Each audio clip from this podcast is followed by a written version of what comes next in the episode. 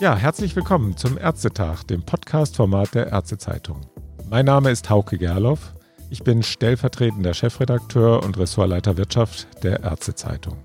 Heute geht es um ein Thema, das angesichts der Pandemie ein wenig aus dem Blickfeld verschwunden ist, nämlich die integrierte Versorgung über Selektivverträge. Abseits der Initiativen der Bundesregierung gibt es gerade aber auch zwei Anläufe für eine stärker regionalisierte Gesundheitsversorgung. So haben die Grünen im August einen Vorstoß unternommen, Gesundheitsregionen zu einem Vehikel einer erweiterten, integrierten Versorgung zu machen. Und fast zeitgleich ist ein Papier unter Federführung des IV-Veteranen, will ich mal sagen, Dr. Helmut Hildebrand erschienen. Dieses Papier fordert regionalen Gesundheitskonferenzen zusammen mit Kommunen und Kreisen die Schlüsselrolle für eine neu gestaltete, wirklich integrierte Regelversorgung zuzuweisen. Und den federführenden Autor dieses Papiers begrüße ich jetzt am Telefon. Guten Morgen, Herr Dr. Hildebrand. Ja, guten Morgen, Herr Gerloff.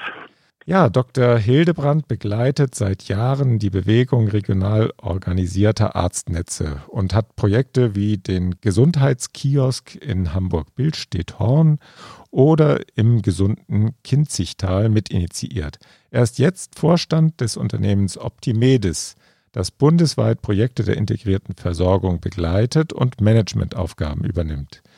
Das sind zum Teil genau solche Projekte wie jetzt in dem aktuellen Papier als neue Form der Regelversorgung empfohlen werden. Herr Dr. Hildebrand, fühlen Sie sich eigentlich wohl mit der Bezeichnung IV-Veteran? oh, ich habe da nichts dagegen. Ich habe da schon ganz unterschiedliche Begriffe gehört. Gesundheitsarchitekt oder Systemdesigner.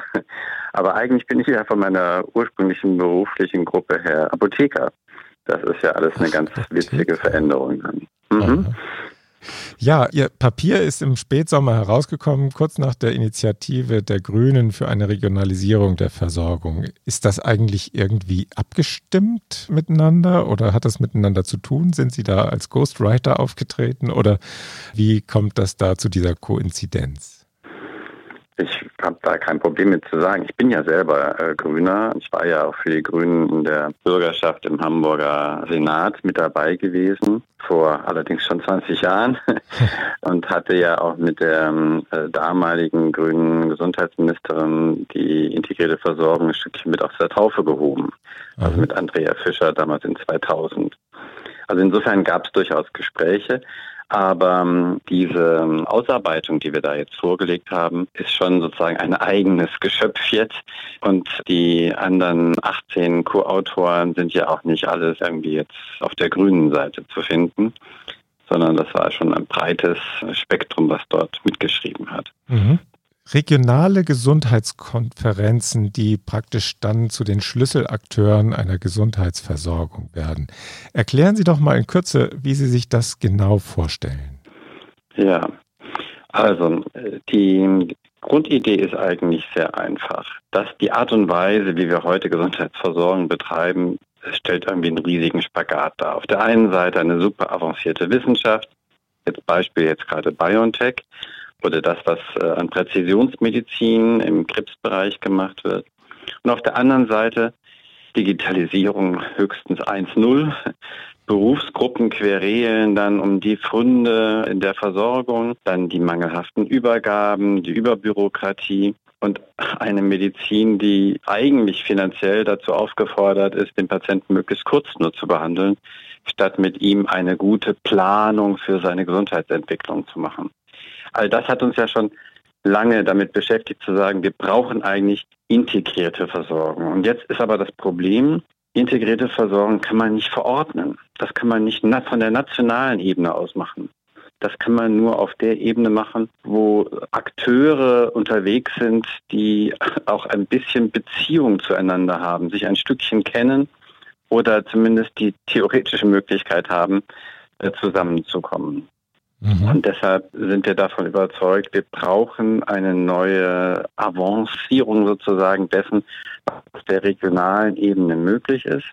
Und da bieten sich natürlich die Gesundheitskonferenzen an, auch wenn die vielerorts noch lange nicht so aktiv sind, wie wir uns das eigentlich wünschen würden.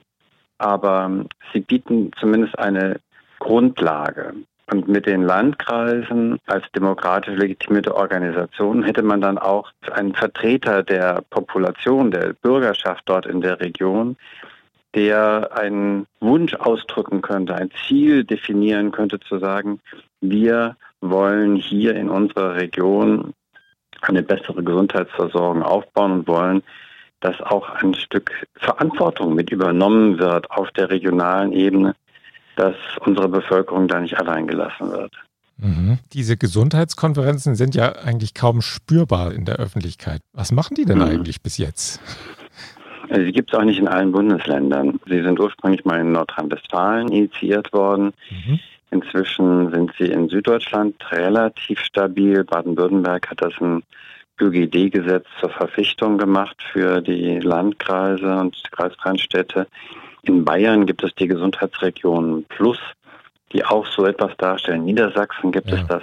Also gibt es in einigen Ländern und häufig ist das noch eher so eine Art Beiratsgremium, kann man praktisch sagen, wo mhm. die Vertreter aus den Sektoren zwar zusammenkommen, und miteinander zum Beispiel darüber reden, was bezogen auf Kindergesundheit oder bezogen auf die Gesundheitsversorgung der Älteren verbessert werden könnte.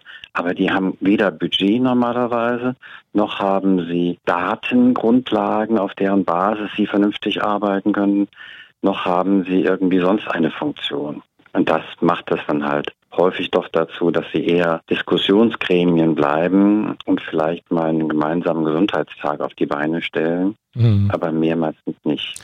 Also was würde eine Gesundheitskonferenz zu einem Projekt wie Gesundes Kinzigtal sagen? Sie haben jetzt gesagt, in Baden-Württemberg gibt es diese Konferenzen schon. Ist das etwas, was tatsächlich über eine solche Gesundheitskonferenz initiiert werden könnte? Glauben Sie das? Und ist das so ein bisschen auch der Grund dafür, dass Sie diese Regionalisierung fordern, dass dann Modelle eben wie das gesunde Kinzigtal eher die Hürden überwinden, die im Moment noch vor der Umsetzung in vielen Regionen stehen? Ja, die Gesundheitskonferenzen könnten zumindest ein Interesse deutlich machen und in die Öffentlichkeit bringen. Wir haben ja ein Problem, was viele im Gesundheitswesen sozusagen belastet. Wir haben einerseits etwas über 100 Krankenkassen.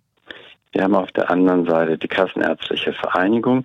Eigentlich soll die Kassenärztliche Vereinigung die Versorgungssicherung verantworten, hat ihren Sicherstellungsauftrag. Ja, genau. Aber die Kassenärztliche Vereinigung ist auf einer Ebene des Bundeslandes angesiedelt. In der Region ist sie eigentlich gar nicht. Das heißt also, der lokale Bürgermeister, der ein Problem hat mit der ärztlichen Versorgung seiner Bevölkerung, kommt da gar nicht richtig heran. Und auf der anderen Seite, wenn wir jetzt mit den Versorgern vor Ort zusammen eine solche Verantwortung übernehmen wollen, dann haben wir halt diese 100 Krankenkassen. Äh, das heißt, wir können zwar mit der stärksten Krankenkasse vor Ort, das ist ja meistens dann die AOK, ab und zu auch mal eine lokale BKK, einen Vertrag machen, aber dann haben wir erstmal nur 30, 40, 50 Prozent der Bevölkerung dabei. Mhm. Das heißt, die Arbeitsprozesse in den einzelnen Praxen, ob das nun in der Arztpraxis oder bei den Physiotherapeuten ist, müssen sich dann je nach Vertragsverhältnis unterscheiden. Das ist doch nicht dauerhaft äh, machbar. Und so eine Gesundheitskonferenz wäre dann tatsächlich in der Lage, nach ihrem Modell allen Krankenkassen gleichzeitig einen Vertrag abzuschließen?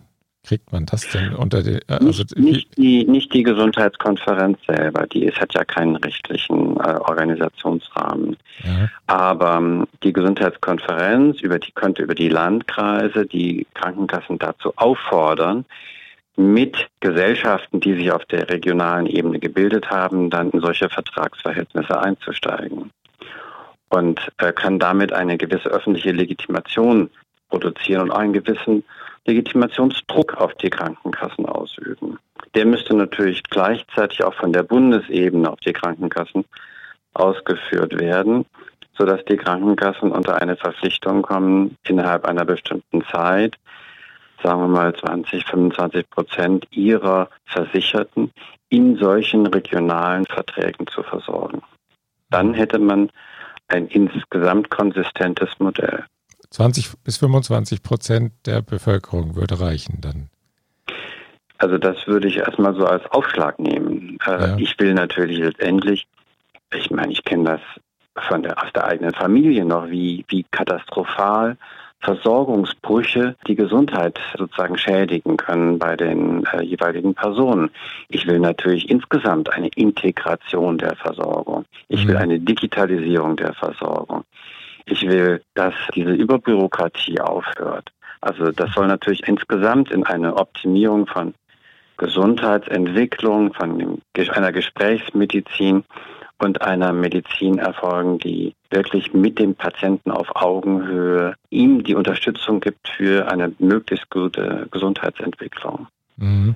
Sie haben ja solche Projekte, hatten wir ja schon eben, teilweise auch schon organisiert. Und das gesunde Kinzigtal ist ja so ein ganz interessantes Beispiel. Das ist ja richtig eine regionale Geschichte da unten im Ortenaukreis mhm. Äh, eine eng, relativ klar umrissene Bevölkerung mit vielleicht 40, 50 Prozent der Bevölkerung, die da in diesen Vertrag hineingehen kann, wenn ich mich richtig erinnere.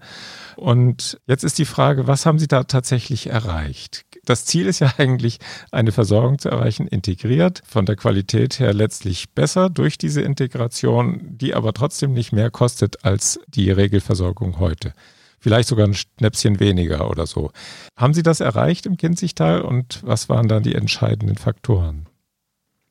Ja, die entscheidenden Faktoren sind vielfältig. Also wir sagen in den Gesundheitswissenschaften eine komplexe Intervention.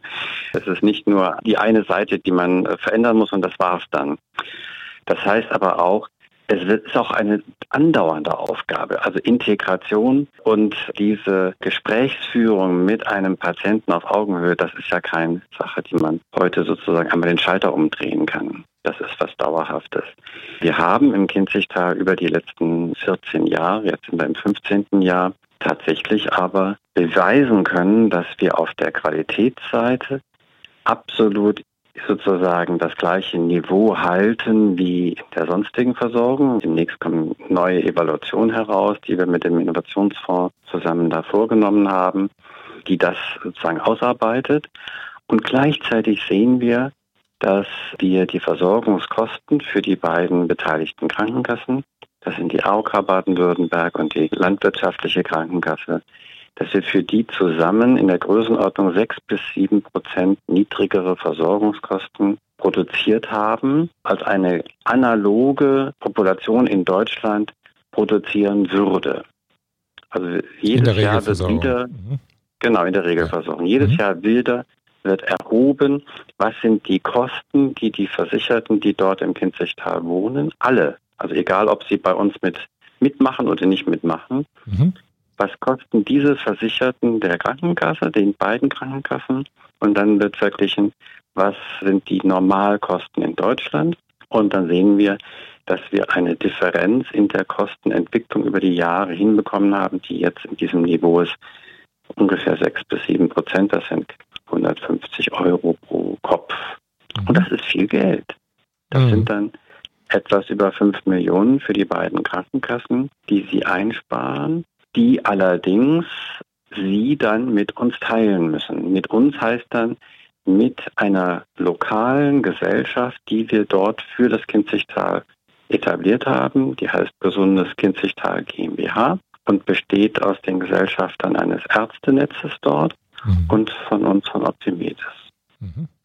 Das wird dann auch teilweise unter den Ärzten dann wieder verteilt.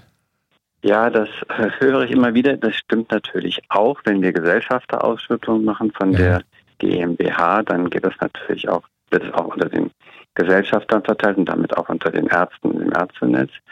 Aber erstmal geht es natürlich in den laufenden Betrieb. Und der laufende Betrieb muss, um dieses zu erreichen, da komme ich jetzt auf die Frage, die Sie gestellt hatten, was passiert da eigentlich? Da geht es darum, wir haben zum Beispiel ein medizinisches Trainingszentrum dort etabliert, wo wir Patienten mit entsprechend chronischen Erkrankungen trotzdem dort noch mit Sportmaßnahmen und Kraftsport und Ausdauer dort rehabilitieren können. Wir haben dort Mitarbeiter, die rausgehen zu den Patienten und mit den Patienten eine Art von Coaching machen für ihre Situation. Mhm. Es gibt Versorgungsprogramme, wo die Ärzte oder die Mitarbeiter in den Arztpraxen ganz speziell darauf geschult sind. In der Raucherentwöhnung, in dem Osteoporosebereich, in dem Bereich für Rückenerkrankungen, für die Prädiabetiker, um die zu schützen, in einen manifesten Diabetes zu entwickeln mhm. und so weiter. Ganz viele unterschiedliche Maßnahmen, äh, Depressionsmanagement und so weiter. Mhm. Und das äh, muss ja auch bezahlt werden. Das finanzieren wir dann aus diesem Anteil heraus. Mhm. Aber letztendlich bleibt ein Nutzen für die Krankenkasse und damit für die Gesamtgesellschaft über. Ja, jetzt ist das Schöne ja, gerade im Kinzigtal haben wir im Grunde genommen drei Systeme, die da miteinander konkurrieren. Wir haben in Baden-Württemberg die ganz normale Regelversorgung mit der KV. Wir haben dann mhm. den großen Hausarztvertrag, ist ja auch eine zentrale Geschichte, die für alle Baden-Württemberger mit der AOK abgeschlossen worden ist. Und darin angeschlossen sind ja auch noch die Facharztverträge für einige Facharztgruppen, mhm. Mhm. was ja letztlich auch so eine Art integrierte Versorgung erreichen soll, dass die, die Ärzte besser miteinander zusammenarbeiten. Jetzt haben wir also in, im Kinzigtal haben wir alles drei nebeneinander. Was findet die Kasse denn am besten? Wenn ich mal ketzerisch fragen darf? Wenn ich ketzerisch antworten darf, würde ich annehmen, dass die Kasse wahrscheinlich den HZV-Vertrag im Moment noch besser findet. Aha. Weil damit kann sie ja für ganz Baden-Württemberg Effekte für die AOK sozusagen hervorholen. Während eine Multiplikation von Kinzigtal halt aufwendiger ist. Das war damals auch der Grund für den HZV-Vertrag. Mhm dass das schon mühsamer ist, weil das heißt halt in jeder Region jeweils die Partner auch zusammenzubringen, ne, die eine solche veränderte Versorgung machen wollen. Mhm. Aber da kommen wir auch gleich zur nächsten, nächsten ja, Frage. Ja. Wäre denn Kinzigtal tatsächlich auf andere Regionen übertragbar? Ich meine, Sie sprechen ja selber im Papier von einem Wettbewerb der Regionen. Werden dann, wenn man das auch wieder ketzerisch betrachtet, die Regionen von der Versorgung abgehängt, in denen weniger Geld zu verteilen ist oder in denen vielleicht auch weniger kluge Köpfe in den Gesundheitskonferenzen sitzen? Zunächst würde ich sagen, wir haben so viele gute Leute im Gesundheitswesen in Deutschland, die lange die Nase voll haben von dem, wie sie arbeiten müssen, so wie es die Finanzierung von ihnen verlangt. Mhm. Also deshalb glaube ich, es geht in allen Regionen in Deutschland eigentlich ein genügendes Potenzial, so etwas umzudrehen und neu zu machen. Okay. Das Zweite ist, in jeder Region gibt es etwas andere Probleme. Also in der einen Region mag es tatsächlich Versorgungsprobleme geben. Wir arbeiten zum Beispiel ja auch im Werra-Meißner-Kreis in Nordhessen. Da gibt es zum Beispiel in einer Teilregion der Ringgrau, der dort im Moment relativ schlecht versorgt ist. Also jedenfalls nicht genügend Arztpraxen pro Kopf Einwohner dort hat. Mhm. Da gibt es sogar noch einen Medibus von der KV, der dort die Dörfer zum Teil anfährt aber der soll wieder eingestellt werden. Mhm. Das kann so ein Problem sein. Auf der anderen Seite, Sie hatten es vorhin erwähnt, wir hatten dieses Projekt in Billstedt-Horn mit aufgebaut und jetzt an eine Stadtteilinitiative und die Kollegen dort übergeben. Da hat es ganz andere Probleme. Da gibt es halt das Problem der Mehrsprachigkeit oder Nicht-Mehrsprachigkeit, wenn dann doch noch sozusagen nur die alte Sprache aus dem Ort, wo sie herkommen, äh, gesprochen wird und damit Verständnisschwierigkeiten in der Praxis. Also es gibt in jeder Region etwas unterschiedliche Anforderungen und deshalb braucht man eigentlich auch einen regionalen Zugang dazu. Ja, in mhm. der Großstadt ist das anders als in der Kleinstadt, im ländlichen Bereich nochmal anders. Wir müssen regional angepasste Lösungen entwickeln. Und da kann man das nicht von oben national verordnen. Mhm. Aber man kann von oben national den Rahmen dafür setzen, ne, dass sich auf der regionalen Seite Interessengemeinschaften bilden, die so etwas verändern. Mhm. Ja, gerade in der Pandemie jetzt ist ja sehr vieles auch zentral geregelt worden, teilweise mit Erfolg, teilweise mit weniger Erfolg. Sehen Sie das Gesundheitssystem resilienter, wenn es regional organisiert ist, auch in solchen Krisensituationen? Ja, vor allen Dingen, wenn es auf der regionalen Seite auch eine Infrastruktur gibt, die bereit ist und fähig ist, Verantwortung zu übernehmen. Das ist ja das Problem gewesen. Der öffentliche Gesundheitsdienst in Deutschland war und ist auch noch, muss man sagen, von der Versorgungsrealität ja doch sehr weit entfernt. Mhm. Er ist ja eher ein Aufsichtsinstitut und nur in Teilen im psychosozialen Bereich, zum Teil auch ein Versorgungseinrichtung. Also insofern gab es nämlich keine real funktionierende Infrastruktur auf der Gesundheitsseite in den Regionen und das hat zum Teil ja auch die Probleme ausgelöst. Aber ich hoffe ja jetzt schon, dass der Pakt da für den öffentlichen Gesundheitsdienst insgesamt auch ein Stückchen mehr Chancen uns dafür gibt, dass dann auf so einer regionalen Seite auch ein Know-how entsteht, um lokale Gesundheitsversorgung besser zu machen. Also der öffentliche Gesundheitsdienst vielleicht so ein bisschen als ein wichtiger Akteur auf regionaler Ebene in so einer Gesundheitskonferenz und dann darüber hinaus? Kann man das so genau. sagen? Ah, ja. Dass der zumindest mit den Daten vernünftig äh, was ausarbeiten kann, dass er Vergleiche liefern kann, dass er auf Probleme hinweisen kann. Das ist die Hoffnung, die wir damit verbinden. Mhm. Wie stellen Sie sich denn einen Übergang in ein regional organisiertes Gesundheitswesen vor? Da sind ja plötzlich ganz andere Akteure gefragt, vielleicht jetzt, wie Sie gesagt haben, der ÖGD auch ein bisschen, aber es gibt ja auch dann Managementaufgaben. Schlägt dann die Stunde der Managementgesellschaften wie Optimedes? Ja, das kann jetzt Optimedes sein, das kann aber auch natürlich jeder andere sein. Also das könnten auch zum Beispiel lokale Krankenhäuser sein, die sagen, zum Beispiel auch gerade noch kommunale Krankenhäuser, die sagen, wir gehen jetzt mit den Kollegen vor Ort zusammen in eine solche Managementgesellschaft und etablieren das. Oder es können von mir aus auch die Sozial- und Wohlfahrtsorganisationen sein, die Johanniter, die Arbeiterwohlfahrt, wer auch immer. Und das Deutsche Rote Kreuz, die sind ja selber durch das Rettungswesen und durch zum Beispiel Pflegeheime oder ähnliches auch im Versorgungswesen mittätig. Viele Partner können da sich engagieren und die Koalition der Willigen aufrufen und dann schauen wir mal, was daraus entsteht. Das Wichtige ist, der Bürger muss frei sein, meines Erachtens, wo er sich und von wem er sich behandeln lässt. Mhm. Dass sich da keine Zwangsinstitutionen bilden. Mm, ja, okay. Ja, so ein, so ein Übergang kostet ja auch Geld. Und auch wenn es am Ende günstiger oder auch besser gleichzeitig werden soll, woher soll dieses Geld eigentlich kommen? Das muss ja irgendwie finanziert werden. Ja, wir haben vorgeschlagen, dass dafür ein Teil des Gesundheitsfonds regionalisiert wird und dann die Investitionsfinanzierung dafür bereitstellt. Da könnten jetzt natürlich Sorgen entstehen nach dem Motto, der Gesundheitsfonds ist sowieso unterfinanziert. Das stimmt. Mhm. Also insofern muss man den wahrscheinlich auch mit privatem Geld noch aufforsten, um damit diese Möglichkeit zu schaffen. Und dass dann diejenigen, die solche Verträge machen, ein Stück erhöhte Zuweisungen in den Anfangsjahren bekommen, die sie dann anschließend wieder zurückzahlen müssen, sodass über einen Zeitraum von 20 Jahren insgesamt es ein gesellschaftlich positives Ergebnis ergibt. Mhm. Also ein bisschen eine Vorfinanzierung, so eine Art. Ja, weil man braucht äh, ja das Investment heute, bis man aber die Ergebnisse errechnen kann bei den Krankenkassen, braucht das eine Zeit. A muss diese die Wirkung erstmal bei den Patienten ankommen und B braucht es halt auch noch Zeit, bis die Krankenkassen die Daten haben für die Ergebnisrechnung. Mhm. Insofern rechnen wir, dass sich mal so drei, vier Jahre das erstmal mit Anschubfinanzierung erfolgen muss. Wir mhm. haben es uns im Werra-Meißner-Kreis jetzt selber getraut, diese Anschubfinanzierung zu machen und haben auch Banken dazu gewonnen und jetzt sogar auch ein lokales Unternehmen, was für die Gesundheit ihrer Mitarbeiter sich da engagieren wollte. Aber das wird vielleicht nicht überall so leicht sein und deshalb haben wir dieses Modell dieses regionalen Gesundheitsfonds entwickelt. Mhm. Bevor wir zum Schluss kommen, das ist ja immer noch, also es ist ja immer ein ständiges Hin und Her, Zentrale oder die Peripherie, wer hat das Sagen da?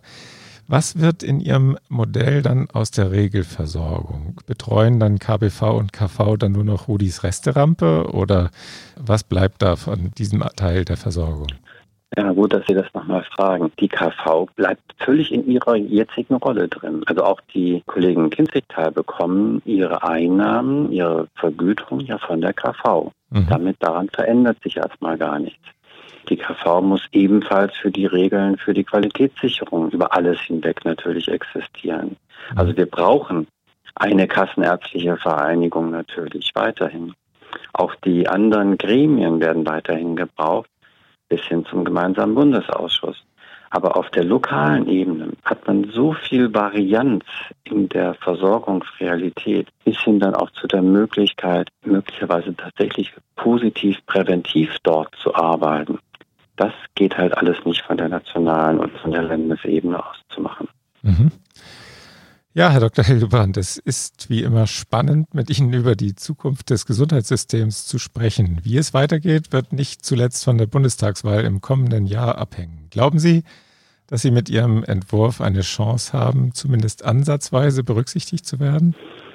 Also wir erleben eigentlich eine relativ große Neugier, sowohl bei den Parteien im Bundestag, und zwar quer über alle Parteien hinweg, wie auch eine Bereitschaft, doch jetzt noch mal ein Stückchen mehr zu wagen. Also ich glaube auch die, die Pandemiebewältigung hat doch ein bisschen Mut gemacht, in größeren Schritten zu denken und nicht nur das Klein-Klein jetzt der letzten zehn Jahre Gesundheitspolitik. Also wo ja sehr viel Mikromanagement gemacht worden ist.